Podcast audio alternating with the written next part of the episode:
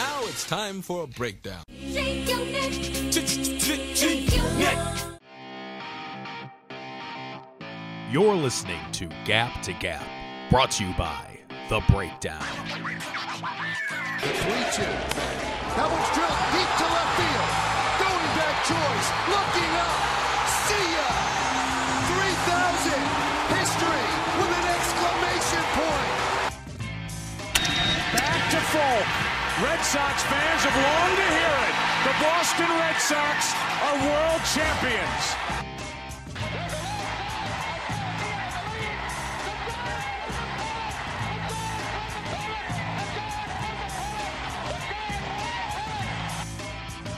A swing and a drive to deep right, away back, goal!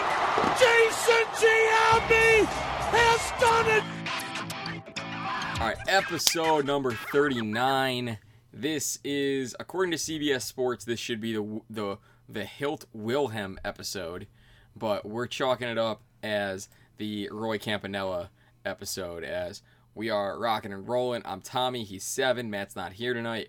As boy, I'm just so excited to be talking baseball because I've been talking hockey all week. I've been doing a play by play for a hockey tournament, so I'm just glad to be talking America's pastime. Seven, how are you? Oh, I'm doing great. Pitchers and catchers reported today, um, and just seeing videos and hearing that metronome smack of the baseball going into the gloves. Uh, it's, it's sex. It's pure sex. This Here's is- a here's a genuine here's a genuine question. Better sound, like a 30 second clip of guys playing catch where you're getting that nice crack of the glove, or like Joey Votto taking BP. Ooh. I think this the the rhythmic just pacing of the ball hitting the glove. On Could not on. agree more. I just I just love that sound. Could not agree more. Hearing guys play catch with nice gloves is just oh, it's it's ASMR. I Oh. mean, oh my god, can we get a Bella Danger to just do that? Just kind of play out the smack of the glove with the baseball. smack of that ass. that didn't take long to get off the rails. Um, but here we are. 39. It's 30 behind 69, so I have to give him something. It is not as nice of an episode as it could be, but we're still gonna try. Uh, baseball is back. Pitchers and catchers have reported, and you know, as these teams make their way to their certain facilities, uh, it's just a nice reminder of what these players could be striving for. Unless, of course, you're the New York Mets. Uh, even when they try to like do it, the the PR department. Imagine being in that boardroom. I don't even know if it's a boardroom. Like they're pitching a It probably is. It probably is, to be honest. But imagine being part of like the brain trust there. It's like, how do we market this to the players? Like, how do we make them feel like they're on the cusp of it? Oh, we have a great idea for you guys, and just show them something they don't have yet. I just imagine being one of those single A guys. And if you don't, if you haven't heard the story, the the New York Mets Port St. Lucie facility got a, I think it was something like fifty-seven million dollar. Yeah, That can't. Was it fifty? It's, it's a fifty-seven million dollar facility, and the locker room is just absolutely beautiful. It's obviously a ninety-man locker room for the for the spring training roster, and then it also happens to be the home the home field of the Port St. Lucie Mets, the Mets single A affiliate. Mm-hmm. And you know that beautiful locker room that, that you guys are going to use all spring? Yeah, we're going to use that as storage from April to August. you guys are to sit in and honestly, the single A locker room is actually pretty nice. I saw some pictures of it as I was researching this. Yeah, but it's like going from the Ritz Carlton, you know, to a decent apartment in outside of the city. Yeah, exactly. And, and, like I've seen the the Cleveland the Cleveland Indians single A affiliate, the well it's low A, but I've seen one of their A ball affiliates, the Lake County Captains. Uh, I've seen their locker room, and and let me tell you, this is night and day. The Mets being nicer, but I feel like if the facility's there, what the fuck's the point?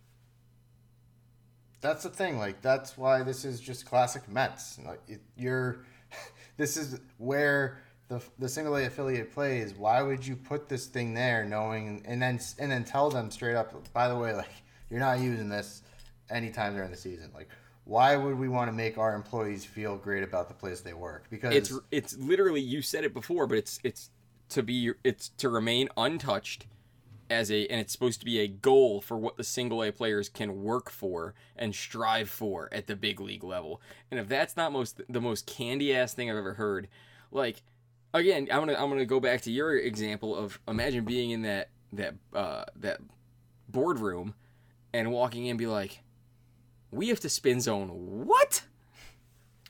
Yeah, it's a tough one, man. It's like for other teams that are down there, because it's mostly single A teams that play down there year round. Like Yeah. the Tampa Yankees have their their complex in Tampa, obviously, but uh, I've seen it. It's nice. It's not grand. They didn't spend sixty million dollars on it and not to use it. It's just a, it, it- it's just you're pissing money away, and this is classic Wilpons. And that, that's I mean, it's a good segue into the next point of meet the Mets. But this is why the Wilpons are not good for this fucking franchise Yeah. because if you just spend money to spend money, you have shit like this come up, and it is a beautiful complex, and like they spent a lot of money in the right areas. But if you're not going to use it, what's the point? And don't try to spin zone it and say, "Oh, we want them to work hard to know that someday this could be theirs." Well, it's really not just someday going to be theirs because it's spring training anyway, so they're going to get already in the organization. That- yeah, it's it's they get an invite to spring training. At most, they play there for a month in March. At the very worst, they just don't play there um, for more than you know 10, 15 games if they really do make it. Yeah. Man, it's frustrating. Just absolutely frustrating to think that the Wilpons just continue to get it wrong at every turn. Just Speaking of the Wilpons getting it wrong at every turn, they can't even sell their fucking franchise the right way. I know. Steve Cohen has backed out of the deal and maybe blackballed from balling or buying another franchise in history uh, in, in his lifetime. Yeah. If- and I mean, it, I, I, I, don't, I don't know where to turn with this one. Because on one end, I understand his point. On the other end, you made a deal, you gotta live with it. That's the thing. Like, I get where he's coming from um, with the regret that there's.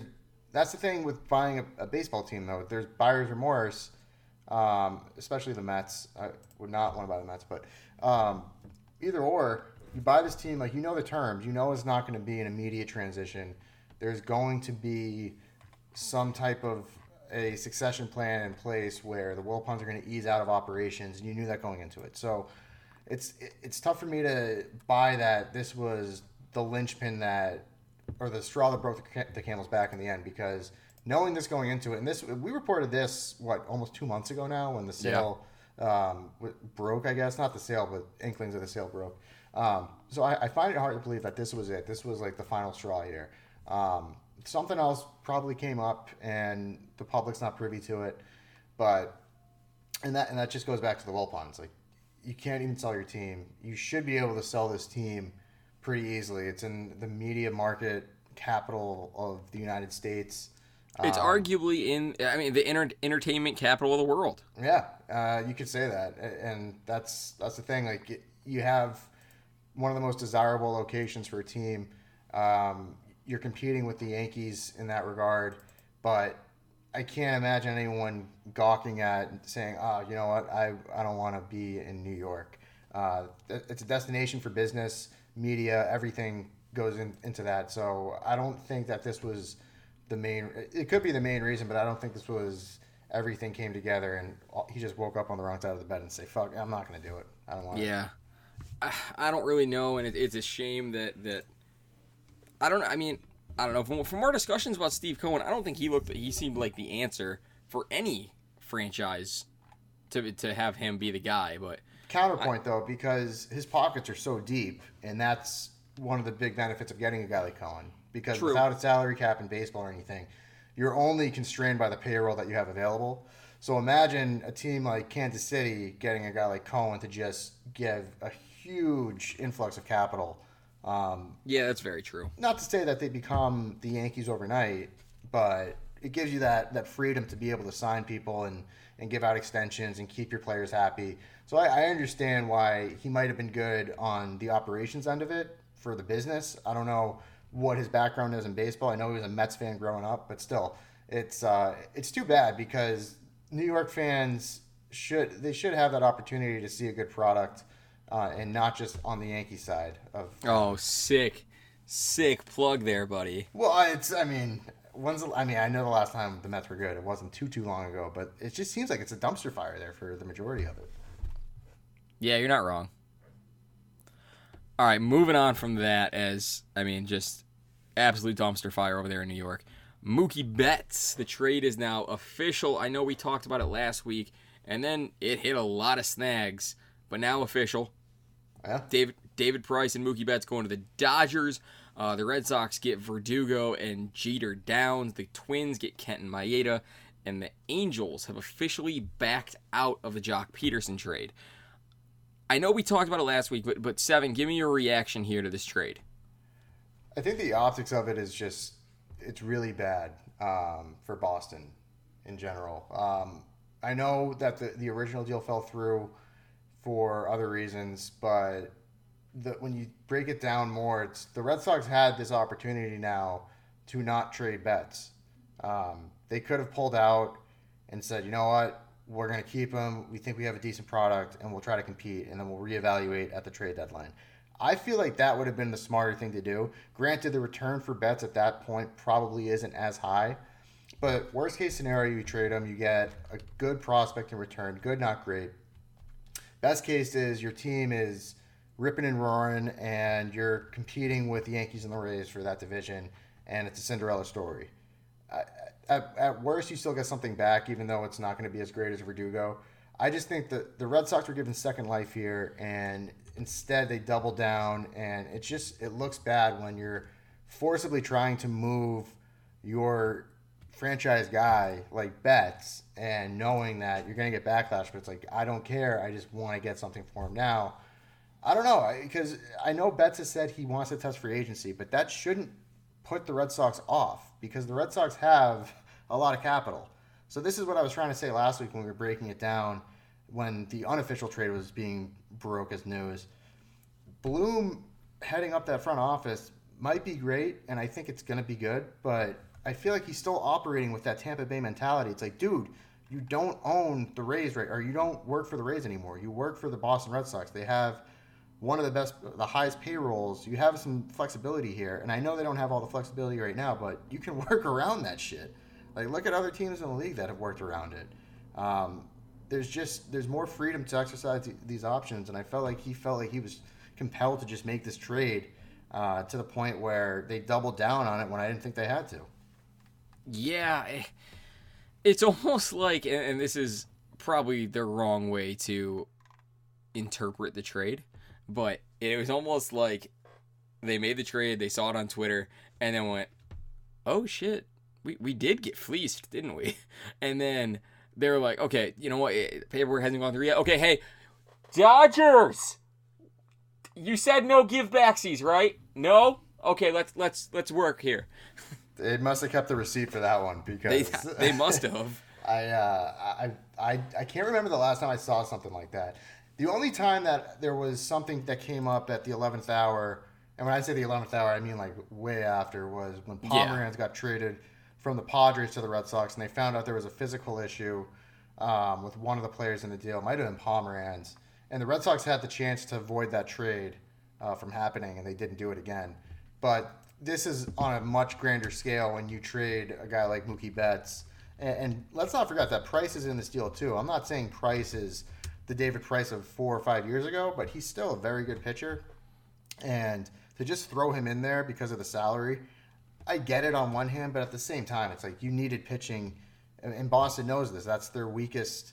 That's the weakest link on their team right now is their pitching Yeah. rotation. So it just it, it doesn't feel like a tank, but it also doesn't feel like they're confident that they can compete in that division this year. And it's sad for fans because they expect really a certain is. they expect a certain degree of competitiveness, and you're you're kind of sapping that away from them now. Just saying, well, we're giving up on this year. We hope to be back next year. Um, I just I just don't like the message this sends to a fan base, and especially f- to a guy like Mookie Betts who probably enjoyed playing in Boston, um, gets traded, get, the deal falls through. He's like, all right, maybe they won't do it, and then, you know, 48 hours later, we're back on the trade market and we're going to get rid of you again. So it's Yeah. it's just mixed emotions if you're a Red Sox fan, and I have to imagine that this season is probably going to have a lot of distractions. Um, not because of this trade, but this just only adds fuel to the fire, in my opinion. Yeah, so Mookie and, and, and David Price introduced to the media today, and how weird did he look in a Dodgers uniform? It looked weird um, for Mookie. I, honestly, I didn't really get that with Price, just because I feel like Price has bounced around a little bit. Yeah, but, agreed, agreed. um, but yeah, seeing Mookie in Dodger blue was definitely something different. Um, but I, that's the other thing too. If you're the Dodgers, was this the best trade for you? Um, I think so. I, I think it's a good trade, but and again, like we don't know if he's going to resign, and that's the whole that was the whole mystery around this whole trade to begin with. But if Mookie Betts goes, if he stays in Los Angeles past this year, then I think this is a great trade because I don't think it's going to be. He, he's definitely not falling off a cliff or anything. He's in the prime of his career. You're going to get the right player. You're going to get the player you saw in Boston the last few years. Um, but it all hinges on if he's going to do an extension with them, and we won't know that until after the season because he has said that he's not going to do an extension midseason. Well, according to MLB rumors from The Athletic, multiple executives believe that Mookie Betts' next contract will surpass Bryce Harper's record of 330 million. Wow. So, eh, I don't know. if there's any team that's going to pay for it, it's the Dodgers That's true. That's the only team that really can pay for it at this point. Yeah. Um, or ter- the Yankees. Or the Yankee. I, I can't imagine him wearing pinstripes, man. I would love it, but I just I, You either die a hero or you live long enough to see yourself become a Yankee. just shipping up to Gotham. Um, I don't know, man. I I would be super pumped if he came to New York, but I just don't. I can't see that happening. Um, but yeah, I think if he stays in LA, this is the perfect trade for the Dodgers. I still think the Red Sox. Verdugo's a good player. Um, I wouldn't say he's great. I don't know why everyone's hyping him up as like the next fucking Willie Mays. Like he's decent. We haven't seen him put together like a full season yet. Um, the numbers are good. They're not great. I think he has great. Obviously, he has great potential. Um, and we'll hear that about prospects till cows come home. But I think the the throw-in in this deal for you know what it's being called Jeter Downs, I think that could be a really solid piece for the Red Sox to get right now. Yeah, definitely. And and how weird is it? Red is going to be for Red Sox fans rooting for a guy named Jeter. Yeah, Jeet. Um. Oh, I had a thought on this and it completely cut out of my brain. So there's that. Episode Um, 39. Yeah, it's episode 39. That's that's Hoyt uh, Wilhelm getting his revenge. Hoyt Wilhelm. Um. Do you? I don't know what I think about Verdugo. He That's was a what guy. He was a guy the Indians were really looking for if they were going to move Lindor to um to LA. But I don't know. I just I'm just not sold on him.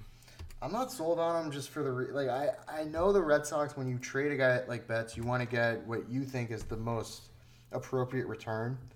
But the Red Sox, I feel could have gotten by without getting an outfielder back for an outfielder they traded. That's why it just seems kind of redundant from that lens. If you're the Red Sox, why wouldn't you try to go get a guy like Lux or May or one of these pitching gonna say- prospects? I was gonna say I, I thought Dustin May was going to be the guy. That's what I thought. That's that's why I, I'm I'm a little. That's why I'm just a little shocked. If if I'm Boston, you have a glaring need in this rotation, and you traded a pitcher along with Betts. Wouldn't you try to shake the tree just to see if May is even available? Because maybe sweeten the pot. I don't, I don't know what it takes, but I would want a pitcher back if I'm trading one of the best outfielders in the game. Because let's be honest, Mookie Betts is the top five outfielder in the game. So Top three. yeah, I you could probably argue that. And I think he's a top five player in in baseball. Forget outfielder. yeah, either either way you look at it, he's an upper echelon guy. He's a Yeah. former MVP. Um, I would want to recoup my assets with something that I actually need, and not this best player on the on the draft board available. Because I don't even think Verdugo fits that category. I just I, there was so many other needs that the Sox need. uh, or or should have taken advantage of, and they, I just feel like they missed the mark here. Yeah, I, I can't say I disagree.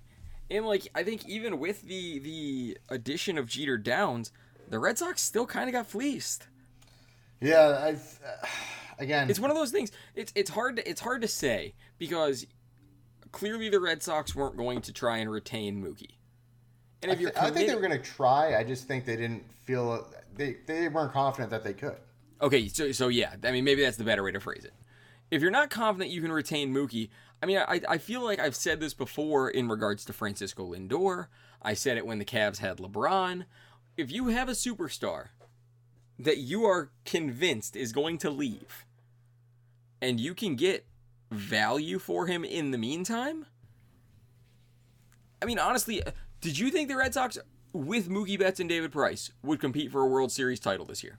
No, then then go get any kind of value for him. yeah, I just think so. the So in that regard, the Red Sox did get fleeced. Sorry, go ahead. No, I just think you want to get value, but you also don't want to settle. Mm-hmm. Um, and that's that's the whole argument here. It's it's when you have a guy like and, and this goes for the Marlins with Stanton when they traded Stanton and they got a They got fleeced. They got fleeced. Um, or with the Rockies potentially trading Arenado or the Cubs trading Bryant. Um, teams know that they're unhappy or they're not going to play for this team much longer. So, and that may be contributing to the social media era because teams and, and front offices know things before you know they the other teams do. Or we as the public can actually see this shit and when everyone's weighing their opinions and you have an, uh, an idea of what's going on it just creates murky waters to be able to actually work in. Because when you're trying to get the most value out I- i think 20 years ago it's it's easier said than done but i think 20 years ago the sox get a much better return. Because with all the advanced scouting and analytics and everyone looking into every possible outcome now, it's easy for the Sox to, to go up to the podium and say Verdugo's our guy. This is why, and they can knock off you know, fifteen to twenty bullet points on him. But in the at the end of the day, it's it comes down to this: there's a glaring hole on your roster, and it's pitching, and you didn't shake the tree to get the pitching. Yeah, that's actually a good way of putting it. It's a good way of putting it. All right, so we have spring training baseball, and in ten days' time, or not, I'm sorry, nine days' time, Yes. We will have spring training games. Actually, eight days from drop. Eight days time, we will have. I feel like it's getting closer, even closer, even closer. In a little over a week's time, we're gonna have baseball. Uh, seven. Give me something that you're gonna keep your eye on in terms of spring training games throughout March and February. The big one I'm going to be looking at is the rule changes, especially with the three batter minimum. I think this is a pretty stupid rule, uh, personally.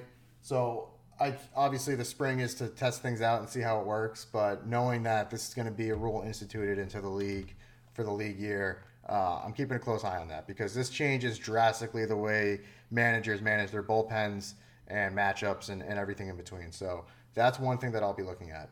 Hmm, interesting. Uh, I want to dive deeper into those rules in a second. There's two things, one serious, one not, that I'm going to be looking for.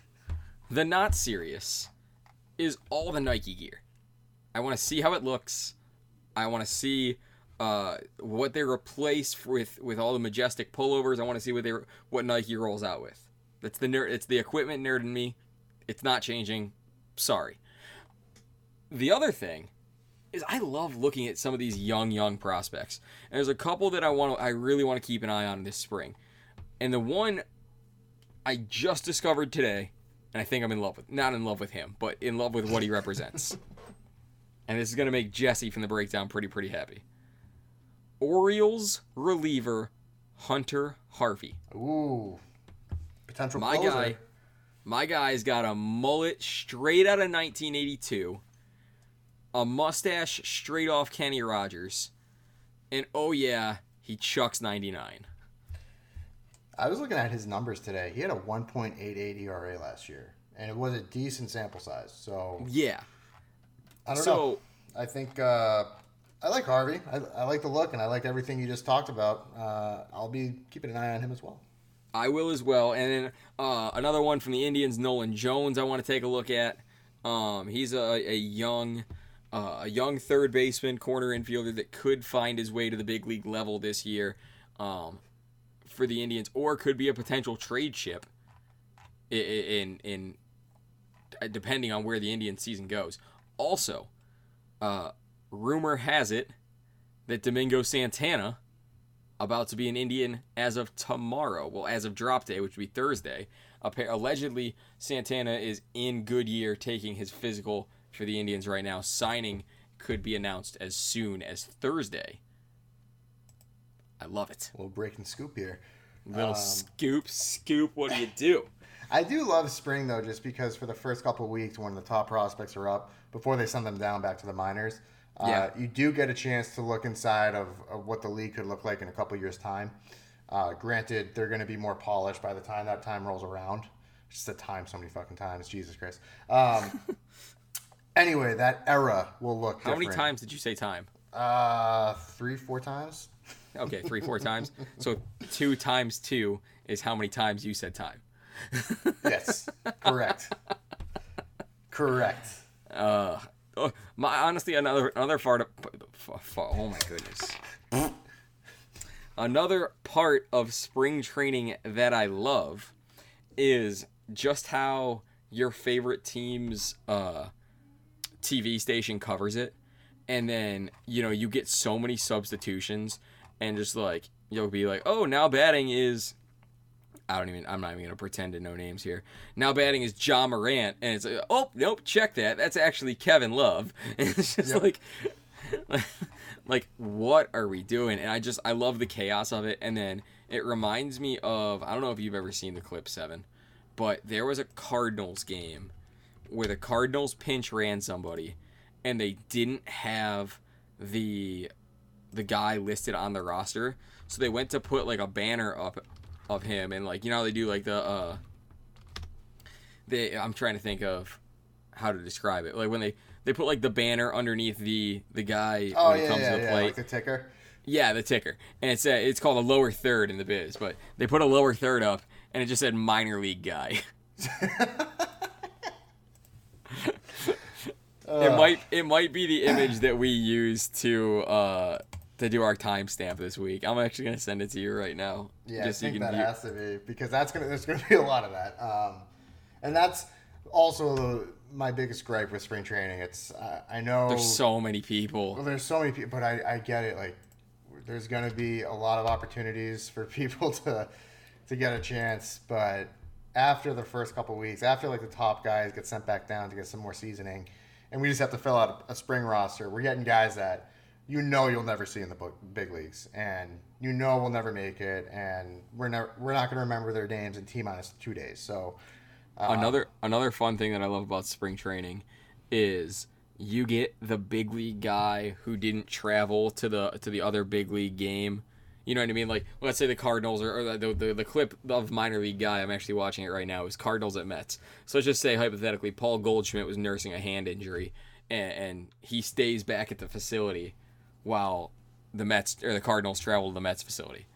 He'll play in a minor league game at the Cardinals facility, and then you just get Paul Goldschmidt hitting an absolute tank off a 19 year old straight out of Cuba, and fresh off the boat. fresh off the boat out of Cuba, and then he doesn't even run the bases because he's like, yeah, I don't fucking need this. Yeah, I mean that's gonna. Josh Donaldson, famous for that, by the way. I actually, um, someone on the Yankees did it last year too. Trying to remember who the fuck was. It doesn't matter, but yeah, it's like I fucking love it. I, I do love like the veteran, like why am I here? You know, I, Yep. I don't need this shit right now, but Another, another funny one is like in the fourth inning, like after guys get their two at bats, and you just see guys just straight walk out of the dugout with their bat bag and just fucking head for the fence and just say deuces. Yep. The Indians do that all the time, and I saw a clip of Bryce Harper do it one year. Just like, yep, I got my two at bats. I'm going the fuck home. Oh my god, is this Alex Cora hitting in this? Th- it is. oh my god, that's amazing. No trash cans present, but I don't have the audio playing. Well, So- clearly this was before the trash cans entered because he wasn't good enough to even get a fucking name grace with his nameplate. Oh no no no no no! It is it is it's Alex Cora hitting. It's minor league guy on third. Gotcha. Okay, I haven't watched the clip yet. I just saw the thumbnail. Yeah, You're right. It is for okay. That's funny. I didn't realize that till now. All right, let's dive into the rule changes that you mentioned. Uh, the three batter minimum The roster moving from 25 to 26, which I think is the right move. Kind of a weird number, but I think it's the right move. That's the right move. And now managers only have 20 seconds to challenge after a play, which I also think is the right move. Do you want me to fix replay right now? Yeah, please. I'll, I'll, I'll do it live on Gap to Gap.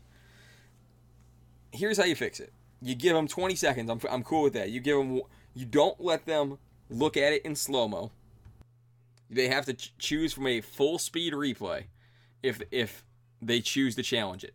Then the the New York or wherever it goes to review it. That guy's sitting in a dark room watching Friends reruns till the cows come home. He's not watching baseball. He doesn't get to see what the call on the field was, and then he has to ch- determine from the replay safe, out, catch, no catch, fair, foul. Indisputable evidence is gone. Just have the one guy who's the letter of the law official, and he is the guy that makes the call. counterpoint if you really want to get viewership and audience members more engaged with this sport i like that idea we should leave it up to america have ryan seacrest cut to break america what's the outcome of this Okay, here's the problem with that. it would not help No, the speed of no. the game but Did you ever did you ever play Madden 12? i mean i've played a lot of maddens in my life which who was the cover athlete on 12 And, and this is the reason why I bring Madden 12 up. Peyton Hillis. oh you're right And you know why Peyton Hillis is on the cover of that? Because Cleveland fans. fans don't lose Twitter votes or whatever the fuck the poll is. Cleveland fans do not let that lose. So fucking Francisco Lindor could be out by three steps, but if, if fucking Tito needs that run, guess who's gonna challenge that thing? And guess who's not backing down? Oh, yeah. Cleveland fans. that's a good point i forgot about peyton hillis that's a fucking name drop Yep. Me and Peyton Hillis actually used to chop it up on Twitter from time to time. oh what's he up to these days I, I couldn't tell you. I haven't talked to him in four years, but we had we had like five or six like six tweet conversations. oh man of the people Yeah, man of the people, Peyton Hillis. Actually used to walk around Cleveland holding a football, and if you could come up to him and knock it out of his hands, he'd give you two hundred bucks on the spot. jesus christ Yeah, we need more of that shit we do. All right, let's talk about the three batter minimum. We've we've we've we've uh, putzed around long enough. This is awful for the game of baseball. terrible. This is as bad as it gets when you think about like a rule change that just affects the way you manage a game. I think the tw- like the other things, a 26 man roster, I'm fine with that. I think that helps, uh, especially NL teams when uh, you're, you're trying to fill out a bullpen and you always have that extra bench piece and you don't know what what to do. It evens the game out a little bit more in that regard. Uh, the 20 second challenge, I get it. You want to speed the game up. Seacrest aside, I think they should be able to get it right in 20 seconds. Um, Agreed.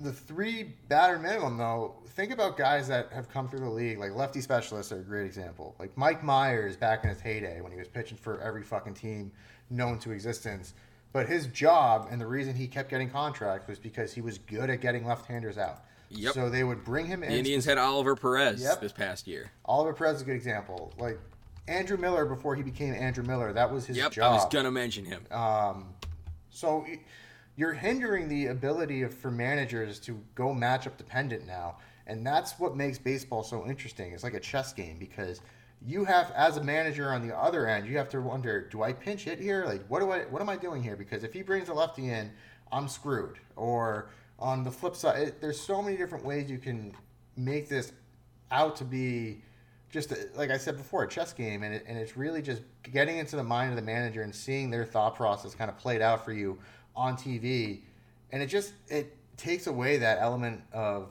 I don't want to say excitement, but I guess intrigue from those of us that are real baseball fans that want to actually understand what's going on instead of just trying to get the game done with, and, and that's especially in the postseason. How many times have you like clutch your seat thinking like, holy shit, like this could be it, like second and third, two outs, lefty up, brings in a lefty to, to match up with them. Like that's that's the intrigue that we're we're gonna lose now. The baseball purist is dying. Big time. and it's dying at the hands of one Robert Manfred. Bad for baseball. Baseball is a thinking man's game. That's the reason you're able to sit through three hours and 30 minutes or four hours of legitimately two minutes of ball in play action. Yeah. Because it makes you think, it makes you play the chess game. It's the reason I fell in love with the game, and it's a reason a lot of people fall in love with the game. And flip side of that, it's the reason that as a baseball fan who loves that chess match, I can see why people say it's boring. I really can.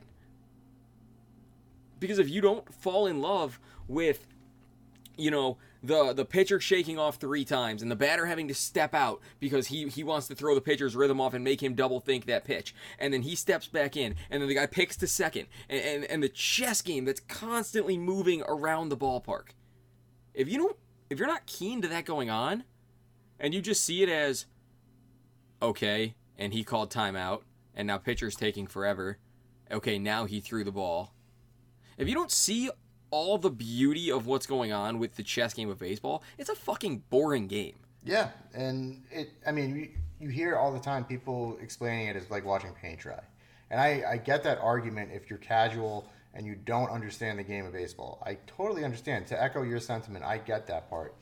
But the other issue with this too is if you have some managers out there who are just intent on fucking finding loopholes, like Joe Maddon comes to mind because I just thought of this, and I'm sure he has if it's a three batter minimum and you just want to bring a guy into phase one guy, you can intentionally walk people to get to that guy to get the three batters. The problem with that is, however, that um now you're putting yourself like think about when you're going to bring in a reliever. Right, but here here's here's the loophole that I see, and, and baseball is going to have to find a way to police this. I go get XYZ reliever out of the pen. Joe Random. I go get Joey Lunchbox out of the pen. Joey Lunchbox give it's the eighth inning in a one run game. Joey Lunchbox gives up a tank on his first pitch. Okay, tie ball game. Joey Lunchbox gives up a double to the second hitter. Well, guess whose fucking arm just started hurting? Joey Lunchbox. Get the trainer. Okay, yeah, Joey's got an elbow. He's got a, and guess who's gonna get an MRI? Oh, MRI comes back negative. Joey Lunchbox is pitching on Tuesday. See, that's going to make managers just like Joe Maddon's going to shit his depends when he has to think about how to police that. Because I, I look at guys like that who are, like, he's a guy that protests games for the fun of it. How do you think this is going to go over with a guy like him? Or a guy like Aaron Boone who prides himself on trying to get the right matchups. I mean, every manager yeah, does, but exactly this is not good because we've hit all the points. But the other issue with this too is, and you kind of mentioned it, and I'll just go in further onto that: injuries. A lot of these pitchers in the bullpen do not have the arm strength or the stamina or the makeup to pitch more than one to two batters as it is. That's why they're in the fucking bullpen to begin with half the time. So when you start forcing pitches on their arms, you're right. Injuries are going to spike. We're going to see more Tommy John. It's like the MRI issue with football a couple years ago. It's going to be the same thing with pitchers coming out of the bullpen. And I'm not, I don't think I'm too bold for saying that could happen. I don't think you are either. I think, I think these guys are capable of going a, a, a th- three batters at a time, but the lefty specialist is now dead. He's dead. Nobody's gonna nobody's gonna stack three lefties back to back to back in their lineup. No matter what your lineup is, nobody's gonna do it. And I, I don't know. This is frustrating to me. Um, and again, I think I think baseball is going to have to figure out a way to police that. You know, you got rocked in your first two hitters. Well, guess whose whose arm or whose hamstring just started hurting? Things yeah. you can't prove. Hey, I got it. Does it hurt right? Yeah. Ow. Ow. Ow. Oh well, the MRI says you're completely fucking fine. Yep. Well, the other issue too is do you force guys to the DL? You you force guys to the DL. Um, teams like Tampa, who are all about their openers and their unorthodox way of constructing their pitching rotation. So when you start mixing in that, like Tampa does it perfectly. They have a guy start for one to two innings. If you can get three out of him, great. Go to your bulk guy, finish out the game with just matchups. Um, this alters the way that you construct your pitching too now because if you have a guy that's not used to throwing more than 25 to 30 pitches max, uh, and he has to pitch that amount every time he's out now, it, I'm not saying he will, but if he's expected to, um, days off in between like most guys are expected to be able to be on call at a moment's notice. How does that play into this now you're a manager thinking, oh shit, I used him yesterday for four batters or three or three batters, whatever it is, and now I gotta fucking use him again today. Like just the arm For three batters. Yeah, three yeah. batters. It's just gonna that's add actually, up. It's, That's a great point. I didn't even think about that. The the the the, the long term effect of it.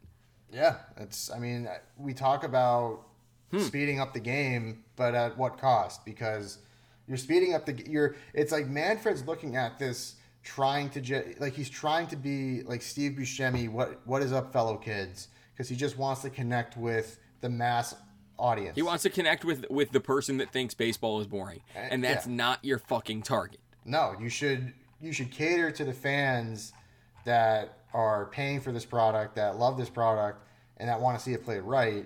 Like we don't want this to turn into an experimental league because it, it's America's pastime. It this there is a huge argument to be made that this is baseball purism. Do not fuck with this. Do not tread on me. This is my sport, and I don't want it to turn into an experimental league because that's why we have the minors for. If you want to try shit out, do it there. Do it in independent leagues, just not in the MLB. And I Yeah. and I don't even think that they can get a sample size that's going to be big enough, uh, e- even to to prove wrong or prove right until it's too late. And that's going to be the issue. Like no, no one is. They based this on the on the fucking Atlantic League. Yeah, that's right. The Atlantic League. I was I was drawing a blank there. You're fucking right. The Atlantic League, and they fucking moved the mound back two feet in the second half. Yeah. Like, what the fuck? Trevor Bauer is 100% right, and uh, that hurts to say, Well, but he uh, is. I think he's right in his talking points. I think he's going about it wrong. Um, Oh, he's definitely going about it wrong. but he, I, I do agree with what he's saying. I just I wish there was a better ambassador to champion this, if that makes sense. Mm, absolutely, absolutely. I couldn't agree more, actually. And like, it's it's sad because, like you said, it's it's a guy who's met with mixed reviews in the league in terms of how he comes across. And, and this will transition into the next point of the of the new playoff format. Uh, can, can also you know uh, proposed by by uh, Darth Manfred. Major League Baseball is reportedly, quote, seriously weighing an overhaul of the league's playoff structure. The proposal would expand the field from five to seven teams, three divisions, four wild card teams. The reported proposal in- includes a, v- a bye for the top team and a three game wild card round series, and the chance for teams to pick their postseason oppo- opponent. This is according to Joel Sherman of the New York Post.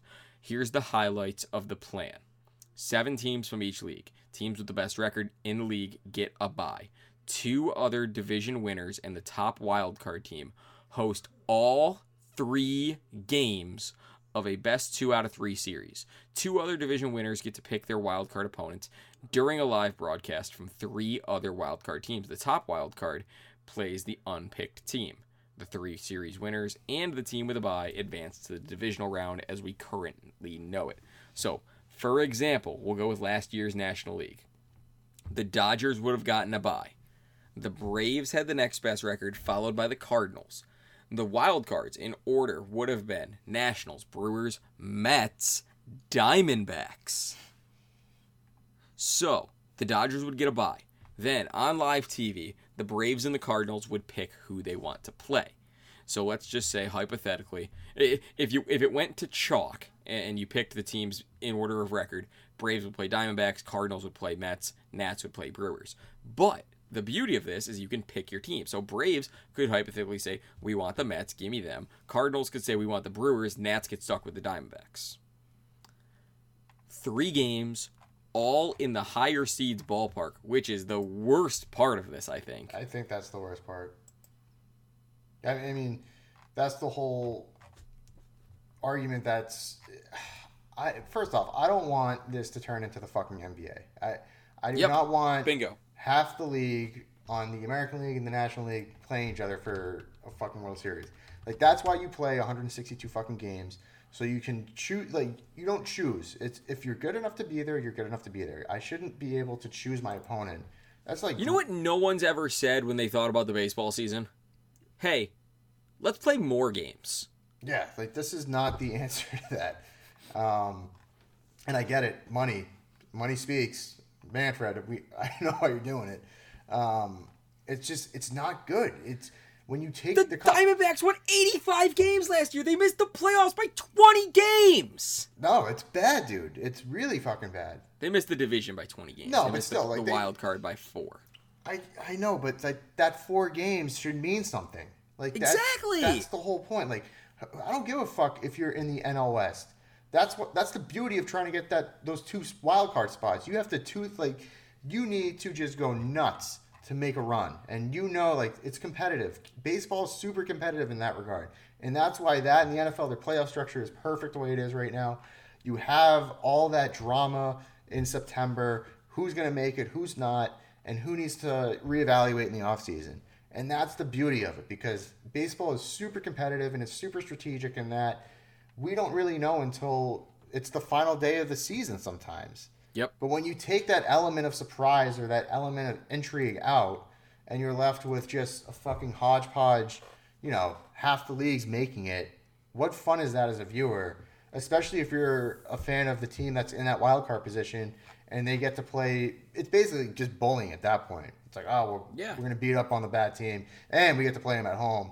Um, yeah, for three games. For three fucking games. So, so, so last year in the American League, the Indians were the odd team out at 93 wins. They would make the playoffs under this format. So would the Red Sox at 84 wins. You know who is next on that list? I think the Rangers, right? The Rangers at 78 wins. Yeah, like that's that's not right. They're not good enough to be a playoff team, so don't give them the don't give them that facade that they are. Like it should be earned. And, and that's why the season's so long to begin with. Yeah. You have enough opportunity to show which teams belong and which teams don't. And that's What are you about? yeah, and that's why the whole wild card race is so intriguing to fans because oh, you know what? I, if we make a run, look at the fucking Nationals. The Nationals are a wild card team. and They just won the World Series, doing it the right way in this formula that exists today. And it was the perfect. It was a Cinderella story. It was perfect to watch, and it captivated people to root for them. They were the underdog. When you have four underdogs, it's not that fun anymore because you're just watching like sudden death. Exactly. I, I'm comparing this to the NBA playoffs because they're the closest thing. Because eight of the fi- six, uh, uh, 15 teams in the conference get in. This, is- I mean, in baseball, it would be seven of the 15 teams in in the respective leagues would get in. You know, who's the eight seed in the NBA right now in the East? Couldn't tell you. I stopped watching because of the Knicks. Yeah, I don't watch. I don't watch either. But it's the Orlando Magic. They're seven games under 500, and they would make the playoffs right now. See that, that like if you're not even good enough to match your own record, like or your your own losses, like why you don't you have no business to be in the playoffs. Exactly, and this is an NBA podcast, so we're not going to get into that. But but like, golly, like, what are we doing? Yeah, man. Especially baseball too, because baseball is one of those sports where it's not high. It's it's not high energy, fast pace. To what we were talking about earlier, the baseball purism comes back. It's a chess game, and we want to see the right matchup on TV. We don't want to look Yeah. at the Dodgers playing the thing, you- fucking you you- Diamondbacks. Do you want to fix? I I don't think that the, the playoffs are bad right now. But No, if you I want think me they're to good. quote, if you want me to quote unquote fix it, here's how I think you do it. You don't add more teams. You make the wild card a best two out of three. Yeah, that's a good You, point. you shorten the season by maybe four games, so we're not backing up to into mid-November now. But you so you make it 158. That's not going to affect records by that much. And then you make the wild card two out of three. You get a, a clear indication of who is the better team because yeah, the, the Nationals won the World Series, but they were on the ropes in that wild card game True. I mean, there was some super heroics that had to come through. and an error. And, and an error, yeah, that's a good point. But that again, like devil's advocate, isn't that the beauty of it? Because that's the unexpected part of Mm, it. that's true. That you just you can't like. That's why that one game plan is so important right now because it's do or die. Like this is this is what this whole season came down to. and every play is amplified. Exactly. So yeah, you know what? I, th- I'm, I think I'm gonna flip it. I think I'm gonna stay, keep it a one game playoff. I think it's fine the way it is. I, I don't think we need to change the game to the point where it's not even recognizable anymore because It's becoming that. it, it really is. And I know Manfred's flirting with all these choices and decisions. Like there needs to be someone in his ear at all times to just say, "Don't fucking do it." That just just don't do it. It's not. Just put not smart. Trevor Bauer in the corner of his office. I would like that's constantly. why I wish there was a better like ambassador to this shit because when Bauer's done with with his playing career, uh, God forbid the league is where Manfred takes it or where he wants to take it at that point. But I mean, I can't foresee an event where Trevor Bauer takes a fucking position with the Major League Baseball office uh, and he's actually valued and listened to because he's he flies off the handle. Like Yeah. we need someone like from the Players Association or someone to be that confidant to be able to go in there and say this is what the players want and this is what we believe because ultimately it's the players that have to deal with this more than anyone because Yeah. and we as fans can bitch and moan about it all we want till the cows come home but if you're a player and you just got dropped all this shit on your plate and said fuck I got to play until like December now because Manfred wants to make more money off this sport like, that's got to be taxing and it's got to be a lot to just manage on your own knowing that the game is in a good place where it is today. And Bauer in that interview, I, I encourage everyone to watch because he hits on a lot of points uh, on how to get people to engage with the sport. But in the end, it's just don't change something to the point where it's not even what it is today. If it's not broke, Do not fix it. bingo. Uh, another couple points that Bauer hit on in there: the the the freedom of MLB highlights and accessibility to those highlights needs to be opened up. Yeah, that's. I I don't think there's any argument there. That's- I, I I can't understand the argument for restricting highlights and the for blackouts on TV games deals. and Yeah. everything. Yeah, I can't understand that. Um, the cleats, it's tired at this point. Fucking let guys wear- whatever cleats they fucking I want. could give two shits about the cleats, to be honest. Here's the thing. I would bet 93, 95% of guys are just going to wear their fucking Nikes with their team colors. Yeah, And you get your Mike Clevingers that go wild, or your Bryce Harpers that go that, that puts cartoon characters on them, eh, or, or whatever it is. And guess what? Those guys are your fucking ambassadors to the league now. You These know kids what? are gonna eat that shit up. you want to have fucking Your hobby biases. like you yeah you want to have your old school guards still wear their their three color team color cleats with the Nike swoosh. And there's gonna be it. plenty of them. You want to have Mike Clevinger with fucking Lilo and Stitch on the heel and the Incredible Hulk wearing a fucking dildo on his forehead. Go for it. I don't give a shit. If he wants to wear it, let him fucking wear it. If he wants to express himself, let him express himself because you're right. That engages fans to engage with the player and in turn watch the fucking game. I'm gonna do my Colin Cowherd real quick because this is I. i- If you're walking down the street, do you recognize Mike Trout? You don't. You just don't. Mike Trout is an electrician. He goes in, he does his job, and then he gets out. Nobody knows who he is. Nobody knows what he's about. LeBron, I, I, it's fucking like it's just it's. It, that was I'm probably gonna cut that because that was fucking stupid. But But you're right though. Like Mike Trout can walk down the street in Manhattan if he's playing in New York, and I, I'm sure people would recognize him, but not to the scale wh- where if it was LeBron James, or I'm trying to think of another. It doesn't matter. Any superstar from a different league. you could tell me, uh, granted, if you watched the Knicks consistently, you would recognize their sixth man, their their eighth man off the bench if you walked down the streets in New York. Yeah, not at this point, but I know what you're saying. Exactly, but but at, at the height of the Knicks, when it was Patrick Ewing in the Garden, you could tell me who the eighth man off the bench was. You could recognize all 13 of those guys. And Mark Cuban talked about this in an interview with Barstool last week. If, boy, I, I, I can't even name a bench player not on the Indians right now. If a replacement level, level player off of a team not in your division walked by you on the street, you might look at him and go, "That's a big motherfucker," but you might not say, "That's uh Freddie Peralta of the of the Milwaukee Braves." And I just brought up the, that's not. I wouldn't say that's Luis Urias. Right. or Fernando Tatis Jr. or like any of these young superstars coming up right now, right? Like, there's no you can't put. You're that, not recognizing them. No. You're just not. They're not recognizable, and they're not. They're marketable, but they're not marketed the right way because we don't have access to that as fans. All right. Let's end on some positivity here. Because baseball is back. Baseball is back. The baseball we, We know are. and love is back, with a little tweak, but So here's my question for you as we move forward. We're coming up on season two that the Gap to Gap has been around for. Do we market it as season two? Or do we just keep on rolling through? whew.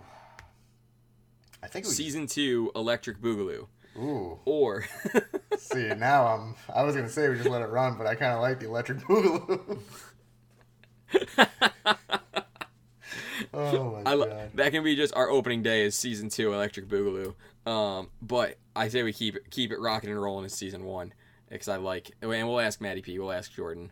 Um, the end to end boys are the eh, over at uh, the the hockey podcast from the breakdown are the ones that maybe think about it because they're on their second season and they have gone in on marketing season two episode you know ten or whatever it is.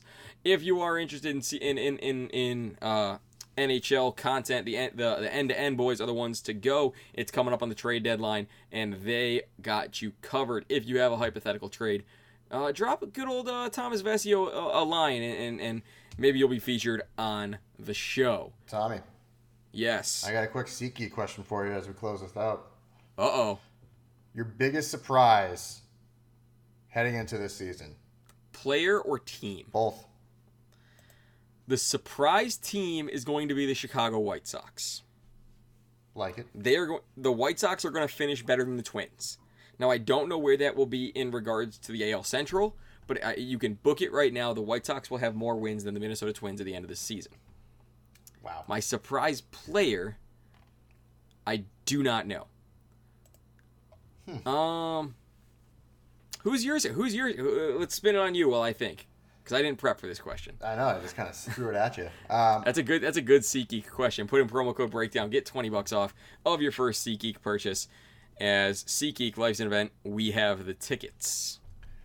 My surprise team for this year is going to be the Reds. I think. Okay. I think the Reds are actually going to win that division.